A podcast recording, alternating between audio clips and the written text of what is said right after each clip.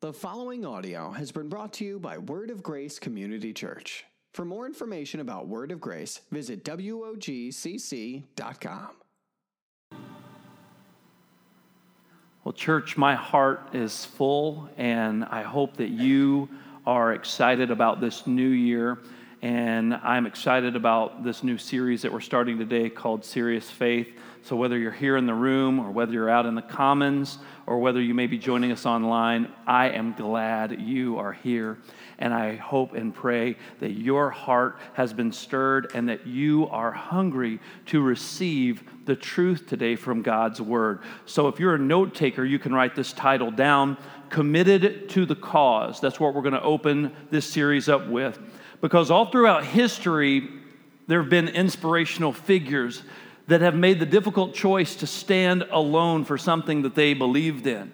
In the Bible, we even see these stories of people who would stand alone for what they believed in, like Noah, who stood in the face of mockery when it hadn't even rained. And this guy saying that water is going to fall from the sky. And so he builds this giant boat, and everyone's mocking him. And he still stands alone in spite of that.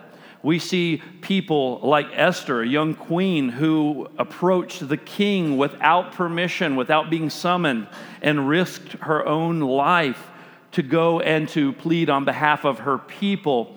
And we see how God worked in that situation. And then a young man by the name of David, who, when all of Israel's mightiest warriors were standing by the side, he chose to stand alone and to go forward and stand for what he believed in in the face of adversity. We could go on and on about people like this that we've seen that are willing to move when everyone else stood still. And it seems that these people have a different resolve, a different level of commitment to their cause, that they're willing to give themselves completely to it.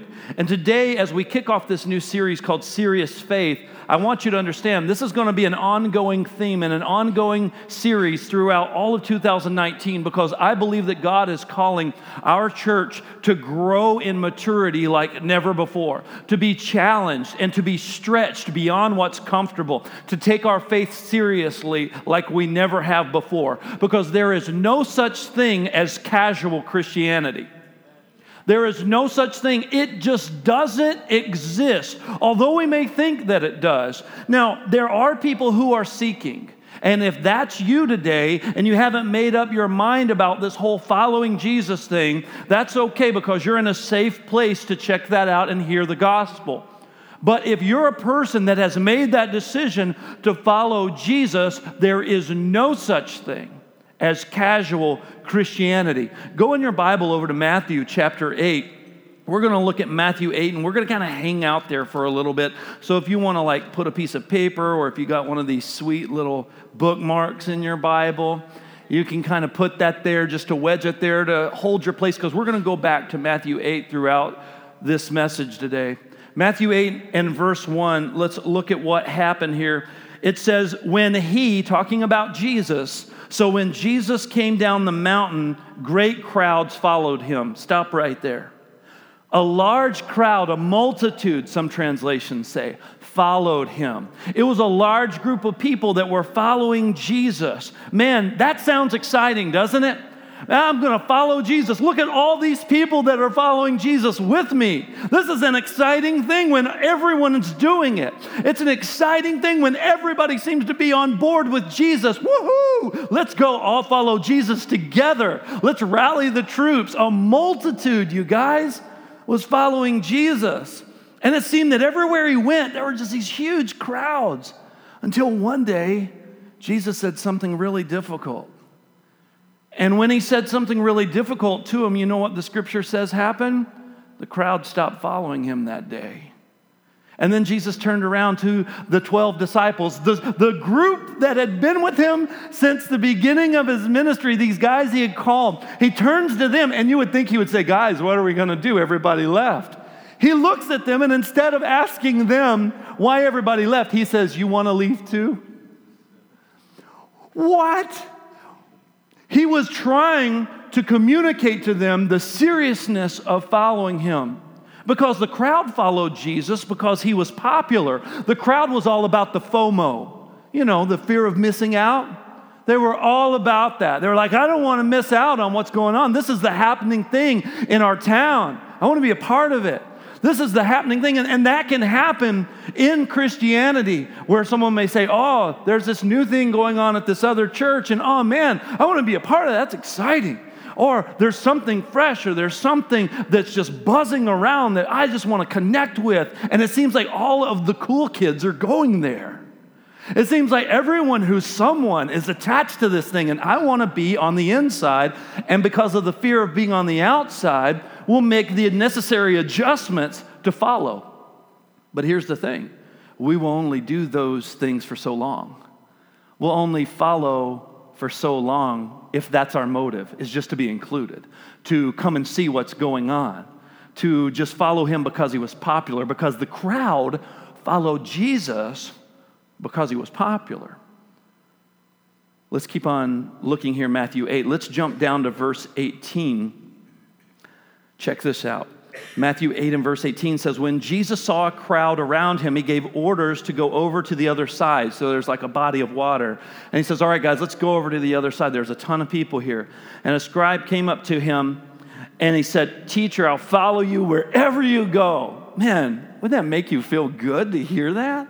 wow, he must really be a good leader. Someone comes up to him and makes this pledge, this declaration in front of everybody. Teacher, I'm going to follow you wherever you go. And we can be just like that guy, where we'll say, Jesus, man, I'm just so in love with you. I'll follow you wherever you go. And you think Jesus would have said, man, that, that warms my heart, bro. That makes me feel really, really good. I feel extra special because you shared this information with me. No, Jesus says this. Verse 20 Foxes have holes and birds of the air have nests, but the Son of Man has nowhere to lay his head. Oh, that's weird. Why would you say that? Oh, why wouldn't you just say thanks? Because he wanted to communicate to him the seriousness of following him. Verse 21 Another of the disciples said to him, Hey, Lord, okay, so here's the deal. Let me first go bury my father, all right? Let me go take care of some business. And Jesus said, Follow me and leave the dead to bury their own dead. That's kind of cold, man. That sounds really cold. But Jesus was trying to draw a firm, solid line saying, This is the cost of following me. Am I worth everything? Someone was inspired and they were ready to sign up, but Jesus said, You got to think about the cost of this thing. Because if you don't weigh the cost, you're actually going to fizzle out like the crowd did. Because every real commitment has its cost. Anything worth doing is going to have a cost to it. We found this out when we make New Year's resolutions. we kind of want those things that we make resolutions for, but we kind of want other things more. It's like I want to lose weight and I want to save money, but eating junk food and spending money is more fun, it seems like. I don't know, maybe that's just me. But it's a temptation that's there that's always saying, hey, I'm more fun you're going to get what you want quicker, this instant gratification. And if I want to truly commit to the thing that I have said I wanted to commit, then I have to see the cost and that, man, it's going to be some hard days, going to be some hard times. But I have already made up my mind that it's worth it no matter what the cost. And that's what helps me to persevere because I know that it's going to be worth it. No matter what type of pain, I have to continue to endure because every real commitment has a cost. Does anyone remember the Columbia House Record Company? Does anyone remember that? Anyone? Let me see hands. How many of you guys joined the Columbia House Record Company? That's what I'm talking about. Okay, so when I was 13 years old, my parents got me a CD player for my birthday, and that was when having a CD player was a big deal, okay? And I was so excited about it, and I could get 12 CDs for a penny. What? Are you kidding me? I had a penny. I had a penny. I could make this thing happen, bro. So I, I, and it was really cool. If you remember, you would get it like in the Sunday paper. There would be like these little sticky stamps that you could like peel off, and then you could put the stamps in the 12 slots. And it was like magic to a 13 year old, man. I pulled those things off and I stamped them on there and I mailed that dude in, and my mom didn't know about it. But she found out, God bless her. And the CDs came in and there was a stack of them, and I thought, I've got music forever. But there was the commitment you see, I had to buy eight CDs at full price over the next two years. And it wasn't full price like going to a typical, you know, music store full price. It was like crazy full price. And to a 13 year old, spending $30 on a CD was super intimidating. But yet I learned my lesson that there was a cost. It wasn't as free as I thought that it was. And so when Jesus hears about a guy that's ready to make a commitment, the guy, the guy, he's excited about following Jesus, and Jesus is like, Man, you didn't read the fine print. You don't understand what you're asking. You don't understand there's a cost here. And it's probably going to be more than you're willing to pay. So I'm going to go ahead and call you out on it because I love you and I want you to see that there's a cost to this. So Jesus, in love, challenges this guy's commitment who comes to him and says, I'll follow you wherever you go. He says, Yep, I'm homeless. Foxes have holes, birds have nests, but I got nowhere to lay my head. Oh, come on, let's go. Oh, well, I thought, you know, like this guy, he's popular. Surely he's like staying, you know, like at the Ritz Carlton, right?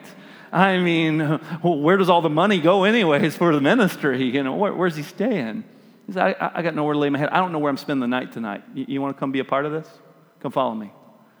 And then another person says, Hey, I'll, I'll follow you, but I've got stipulations, right? I've got other things I need to go take care of. And instead of Jesus going, Oh, okay, go take care of all that, then come follow me, Jesus says, No, am I not more valuable? Am I not worth it? That seems irrational almost to us. But to Jesus, it made perfect sense because he was trying to show them who he was. So, are we really following Jesus? That's the question that I want to ask today that I hope that every one of us does some soul searching and we're able to answer. Are we really following Jesus? Are we truly taking our faith seriously? Because no one commits to a cause worth dying for and then just goes about doing everything in a casual way. The motivator of paying a price for anything, the motivator of justifying a cost, is the value that we see in the prize. That's the motivator. That's how we can justify the exchange. We go, I think this is worth this, so I'm willing to pay. Have you guys ever, like, on purpose, intentionally paid more for something than what it actually costs? Like maybe around Christmas time, if there's like a super popular gift that your kid wanted and you can't find it anywhere, and like, oh man, I can't find it anywhere, but someone has Tickle Me Elmo but the problem is, is that Tickle Me Elmo, any other day of the year would be $29.95, but for you and just for you, it's $100. And there's something in you, this love for your kid, you're willing to, to exchange something because there's a value that runs deeper than that item, right? You want to be able to surprise your child or be able to make them happy. So you pay an outrageous, unreasonable cost for what you get in return because it's really just a, a, a, plush red thing that you're going to have to buy batteries for and you're eventually going to donate to Goodwill. but you just dropped a bill on it because there was something else motivating you. Are you hearing what I'm saying this morning? That there was a value you saw, and so you were willing to go to extreme lengths that didn't make sense to everyone else around you. And you would you even questioned it yourself at times. But when you saw your kid light up on Christmas morning, you knew it was worth it. And, and maybe you've had that experience, but, but when you justified the exchange because the value was something that mattered to you. Read over in Matthew chapter 20, uh, chapter 8 and, and verse 23. Let's, let's jump back into this story here. Matthew 8 and verse 23 says, And when Jesus got into the boat, his disciples followed him, and behold, there arose a great storm on the sea, so the boat was being swamped by the waves. Where was Jesus? He was asleep. And they went and woke Jesus and they said, Save us, Lord! We're, we're perishing, we're going to die. And Jesus said, Why are you afraid, O you of little faith? Then he rose and rebuked the winds and the sea, and there was a great calm, and the men marveled, saying, What sort of man is this that even the winds and sea obey him? And when I read that scripture as I was preparing for this message, I was grieved. I've read this story and shared this story so many times over 19 years of preaching the word as a pastor. I've read this, I've studied this, but I've never been grieved over reading it. But I was just grieved when I was preparing this message and I read that last scripture that we just shared, where they said, What kind of man is this? Even the winds and the waves obey him because he criticized their lack of faith. Now, he wasn't criticizing their lack of faith because they should have had enough faith to be able to make the winds calm. That wasn't what was going on here. Not like they should have known better and they could have just made the winds calm down themselves. He was telling them, Do you not have faith in who I am? And then after he tells them they're, they have a little faith, they don't really see, they don't really get it yet. They still don't get it after he even calls them out on it. Because they go, What kind of man is this? Even the winds know it. That was a pretty cool trick, man. That was a really cool miracle. That was a really cool act that you just did, Jesus. You see, they were with Jesus, but they hadn't given him everything yet. They had not yet seen who he was. They had an idea of who he was, but they had not truly seen the value of the prize. They didn't understand who was in the boat. They were following an inspirational figure that they didn't know. And I think that this group followed Jesus because he was really inspirational. The crowd followed Jesus because he was popular. The disciples followed Jesus because, wow, he was really inspirational. They got to hear his teachings, they got to be taught privately by Jesus. They got to witness his miracles, and man, they were inspired. And that inspiration caused them to say, I will follow you. But here's the thing that each one of these groups has both the multitude and the disciples. Everybody had a line. Everybody had a limit. They would only follow so far, they would only get so close, they would only give up so much because they only saw so much value. Because when it began to get a little too tough, those began to kind of fall away. The multitude, it was just a hard sermon and a hard word that Jesus spoke about eating his flesh and drinking his blood. And they were like, well, this is weird. I'm out. I don't even want to figure out what that means. I'm done with this. For the disciples, it was the fact that when Jesus began to be persecuted and beat and, and, and, and he began to be led up to his final place on the cross there to die for the sins of the world, that was the line for them because them guys scattered, man. But oh, there was this one guy. You remember the disciple, Simon Peter? The zealous, passionate dude, the guy that was like, I'm all in. In John 13, 36, Simon Peter says to Jesus, Lord, where are you going? And Jesus answered him, Where I'm going, you cannot follow, but you will follow afterwards. And then what happens next? He says, Oh, I'll follow you anywhere. And Jesus didn't go, Oh, Pete, oh man, you're my guy. No, he says, Where I'm going, you can't follow. In other words, Jesus was exposing Peter's line that he had. I'm exposing the limit to your commitment. I'm exposing the value that you see in me because you're only going to go so far. Oh, no, I'll, I'll go anywhere. I'll, I'll, follow you anywhere, Lord. You just tell me where you're going. I, I'm in. He says, Here's the deal. Actually, you're not going to follow me. You're actually going to deny me three times before the sun comes up and the rooster's going to crow. Oh, I would never deny you. What happens? Jesus exposed his line and he denied Christ when people said, I saw you with him. I, I, don't know. I don't know him. Because all of a sudden, the line for Peter was his own personal security. his personal security of making sure his world was safe. When that personal security was threatened, all of a sudden he said, I'm out. That's as far as I'm willing to go. And some people, like Simon Peter, we, we get this idea I'll follow Jesus as long as things are going good in my life. But then the moment something's actually going to cost me something, I go, whoa, whoa, whoa, I'm out. This is too inconvenient. This is threatening my status. This is threatening my, uh, what others think about me. This is threatening my financial security. This is threatening my schedule. This is threatening my me time. And we began to say, oh, this is, this is threatening this. So we keep everything at bay to where we can just manage it. And we put Jesus in a box and we say, I'll follow you, Jesus, when it's convenient. I'll follow you when it makes sense. And we don't really understand who he is. But Jesus gave a prophetic word to Peter. He said, you can't go right now because you don't see the value in who I am. But there's going to come a time when you do. So he was giving Peter some hope, saying, You're about to blow it, buddy. You're about to mess up big time. But you're going to get it before you die. Because you can't follow me now because I'm going to die for the sins of the world. But there will be a time where you will be so committed to me and you will see so much value in me that you will be willing to die for me. So, where I am going, you, you're going to go there. And church history tells us that Peter was crucified on a cross upside down by his own request because he said he wasn't worthy to die in the same manner as Jesus. The same man who denied him three times, who said, I'm in, I'm your guy.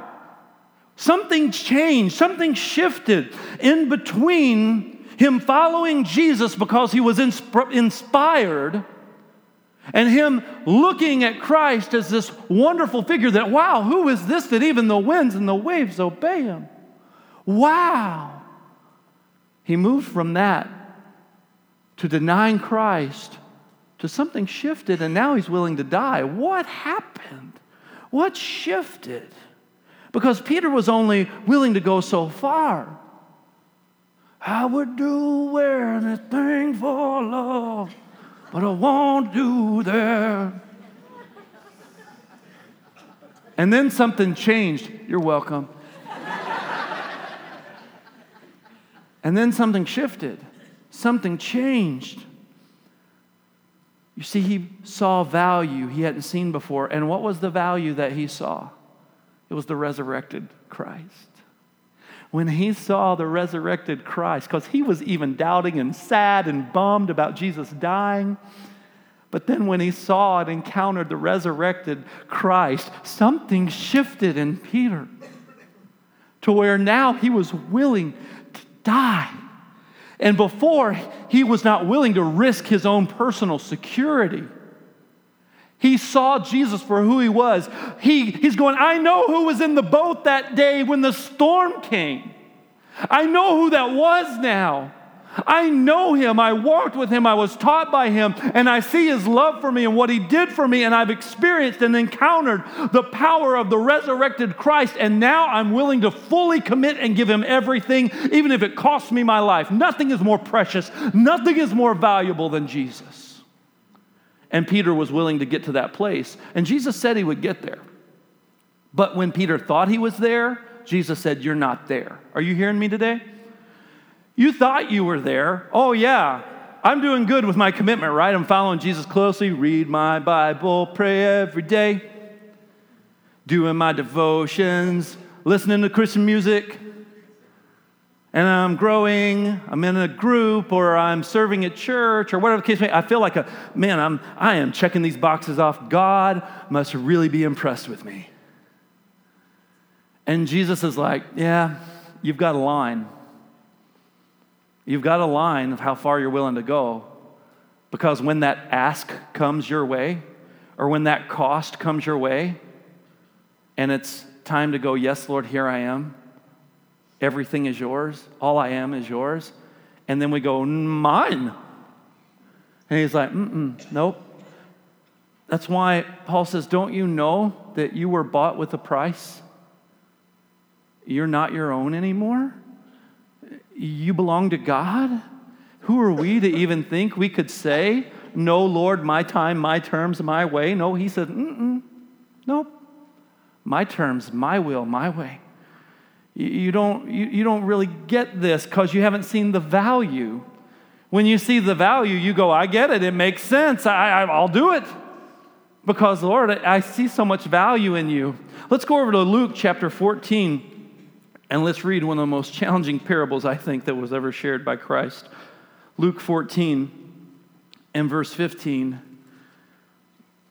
And I love the way this opens up. This is like classic us, okay? And like, is this classic humanity? Luke 14 and verse 15 says, When one of those reclined at the table was with Jesus, they heard him teaching, and he said to him, Hey, blessed is everyone who will eat bread in the kingdom of God. And you're like, Man, Jesus should have been like, You were paying attention. Good job, buddy. You were a note taker. Awesome. He just made the statement Ah, blessed is everyone who eats at the kingdom of God. Yeah, bless everyone who eats at the table. Theirs is the kingdom. And Jesus goes, Yeah, okay, so let's talk about that. Jesus said to him, verse 16, A man once gave a great banquet and invited many. And at the time for the banquet, he sent his servant to say to those who had been invited, Come, for everything is now ready. But they all alike began to make excuses. The first one said, I've bought a field. I must go and see my field. Please have me excused. And another said, I've bought five yoke of oxen. I need to go examine them. Please have me excused. And another said, I have married a wife, and I just cannot come. So the servant came and reported these things to his master, and the master of the house became angry. And he said to his servant, Go out quickly to the streets and the lanes of the city. Bring in the poor, the crippled, the blind, the lame. And the servant said, Sir, what you commanded has been done, and there's still room. And the master said to the servant, Go out into the highways and the hedges and compel people to come in that my house may be filled. For I tell you, none of those men who were invited shall taste my banquet. Now, great crowds accompanied him, and he turned and he said to them, If anyone comes to me and does not hate his own father and mother and wife and children and brothers and sisters, yes, even his own life, he cannot be my disciple. Whoever does not bear his own cross and come after me cannot be my disciple. For which of you, desiring to build a tower, does not first sit down and count the cost, whether he has enough to complete it? Otherwise, when he's laid a foundation and is not able to finish, all who see it begin to mock him, saying, This man began to build and he was not able to finish. Or what king going out to encounter another king in war will not sit down and deliberate whether he's able to, with 10,000, meet him who comes at him with 20,000? And if not, while the other is yet a great way off, he sends a delegation and asks for terms of peace? So therefore, any one of you who does not renounce all that he has cannot be my disciple. Hmm.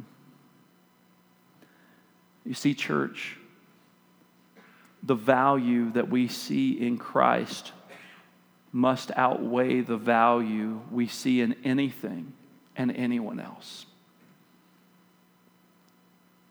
The value that we see in Christ must outweigh the value we see in anyone else or anything else.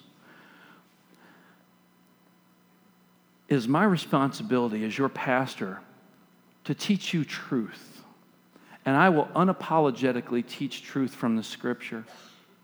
And my prayer is that the eyes of our understanding will be opened to be able to see truth today. That we will see the value of following Jesus and see that He is more valuable than anything else this world would have to offer. Anything. This is the cost of following Jesus. This is His agenda. This is His priority, and it takes number one seat in our lives. That's why one of the first things I shared with you today was there is no such thing as casual Christianity. There are only those who have committed to the cause of Christ, and then there are those who follow Jesus because he's popular. There are those who follow Jesus because he's inspirational. But to truly follow Jesus is to count the cost and to find that there is nothing, no one greater, nothing on the planet that is better than giving Jesus priority in my life. This is what it means to take your faith seriously. This is not a feeling, this is a commitment, a commitment to the cause of Christ. So I want to ask you today, based on the scripture that we read, man, in Luke 14, that's tough stuff. I know that's heavy. I know that's hard. I know that's difficult to hear. Because we like stuff. And, and we, we like all of our dreams, our ambitions, all these other things that we think we deserve or that we're entitled to. And Jesus said, Is it more valuable than me? How do I know if it's more valuable to me than Christ? Well, uh, am I sacrificing everything for it? Am I giving it more priority in my life than Christ? Do I love it more than Christ? Am I more passionate about it than I am serving Christ? Am I more committed to it than I am to Christ? If, if that's the case, and if the, if the answer is yes, then we need to repent. And we need to turn away from our idolatrous ways of elevating things above God or elevating other people in our life above God. Everything has its place, but Jesus said in Matthew 6 and 33 to seek first the kingdom of God and his righteousness, and then everything else is just going to fall into a healthy order. But he has to be first. He has to be the one we're taking the most seriously. He has to be the most valuable. And if he's not the most valuable, and if there's no casual Christianity, then what am I doing? What am I really doing? Am I just following an inspirational figure? Am I just following because it's popular and it's a cool thing to do? And yeah, I have a cool faith, an acceptable faith. Or do I have a serious faith? A serious faith. Now, let's read a verse of scripture that we read and I quote all the time. I've been your pastor for seven years here at Word of Grace. And if you've heard any scripture shared from this pulpit by me, it's been this one Romans 12 and 1. So I beg you, brothers and sisters, because of the great mercy God has shown us that you would offer your lives as a living sacrifice to Him, an offering that is only for God and is pleasing to Him. Considering what He has done, it's only right that you should worship Him in this way. In other words, Paul is saying to the Romans, there's an exchange here. You have to see the value. And what is the value? Presenting your body as a living sacrifice. I will be intentionally, willingly regularly, sacrificially inconvenienced for the cause of Christ. Because it's not my will, but Lord, your will be done on earth as it is in heaven. Amen, somebody? Matthew 13 and 44 says, The kingdom of heaven is like treasure hidden in a field. And when a man found it, he hid it again. And then in his joy went and sold all he had and bought the field. That's a crazy little parable there. He found a treasure and he says, This is worth everything. And so I want to hide this treasure so I can get rid of everything that I have and have enough money to go buy the field. So now I have this field and I have the treasure in the field because it means that much to me.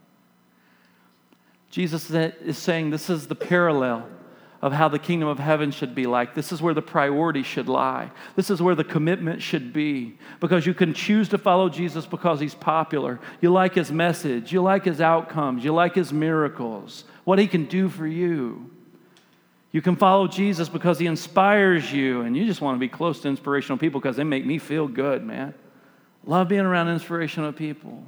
Or, or you can follow Jesus because you see value that is unmatched in who He is. And that unmatched value causes you to commit and it causes you to be willing to give everything to Him. So here's what I want us to do I want everybody in this room, let's just bow our heads. Don't think about me. If you're watching online, why don't you just bow your head too? If you're out in the commons, bow your head too. Let's do this together. Let's just take a moment and let's analyze our heart and ask ourselves the question how closely are we following Jesus? Are we in the crowd, the multitude? Are we in the boat, maybe? We're in the boat, but we don't really know who he is or see him as truly valuable? Or are we amongst those who have encountered the resurrected Christ, who are willing to give him everything? Lord, help us to answer this question and to grow from this moment. Help us to grow to take our faith more seriously in this moment, where today is a day where we move forward, where we transition from a casual faith to a serious faith. Let this first Sunday of 2019 be a marker, a memorial, a place where we have done business with God and we're not playing games anymore a place where we move from a casual trust and a casual faith that we thought was good enough. But Lord, you're challenging us to count the cost. Open the eyes, Lord, of the blind.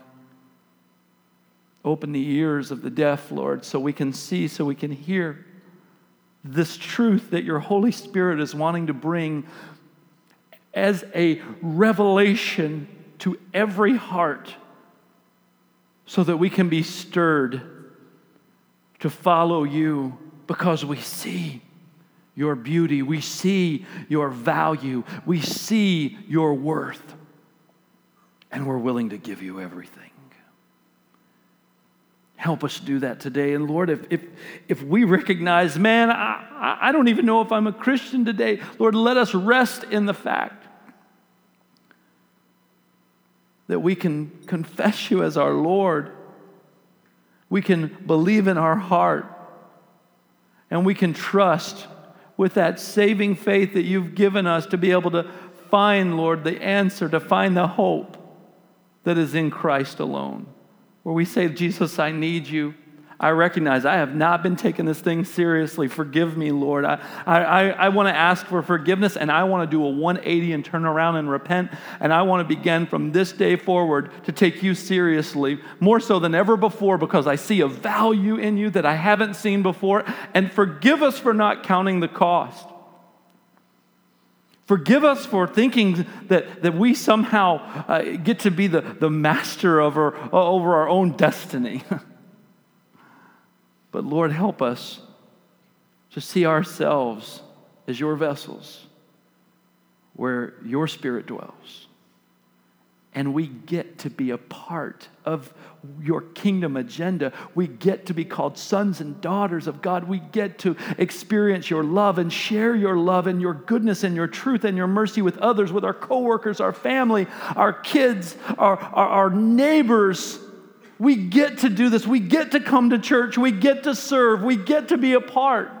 We get to love on each other. We get to work through challenges together. We get to encourage each other during the low times. We get to cheer together during the, the, the celebrations. We get to do this, Lord. Let us not miss that. And it's all because of Jesus. You've made all things new. You've forgiven us of our sins and you want us to take this thing seriously. So help us to move from a compartmental Christianity, a casual faith, to a serious faith and trust and hope in you. Do it, Lord. And let it not stop here. Let it not stop on this Sunday morning. But let this only be the catalyst. Let this be the springboard to launch forth a mighty church a mighty people who take their faith in their God seriously. In Jesus' name, amen.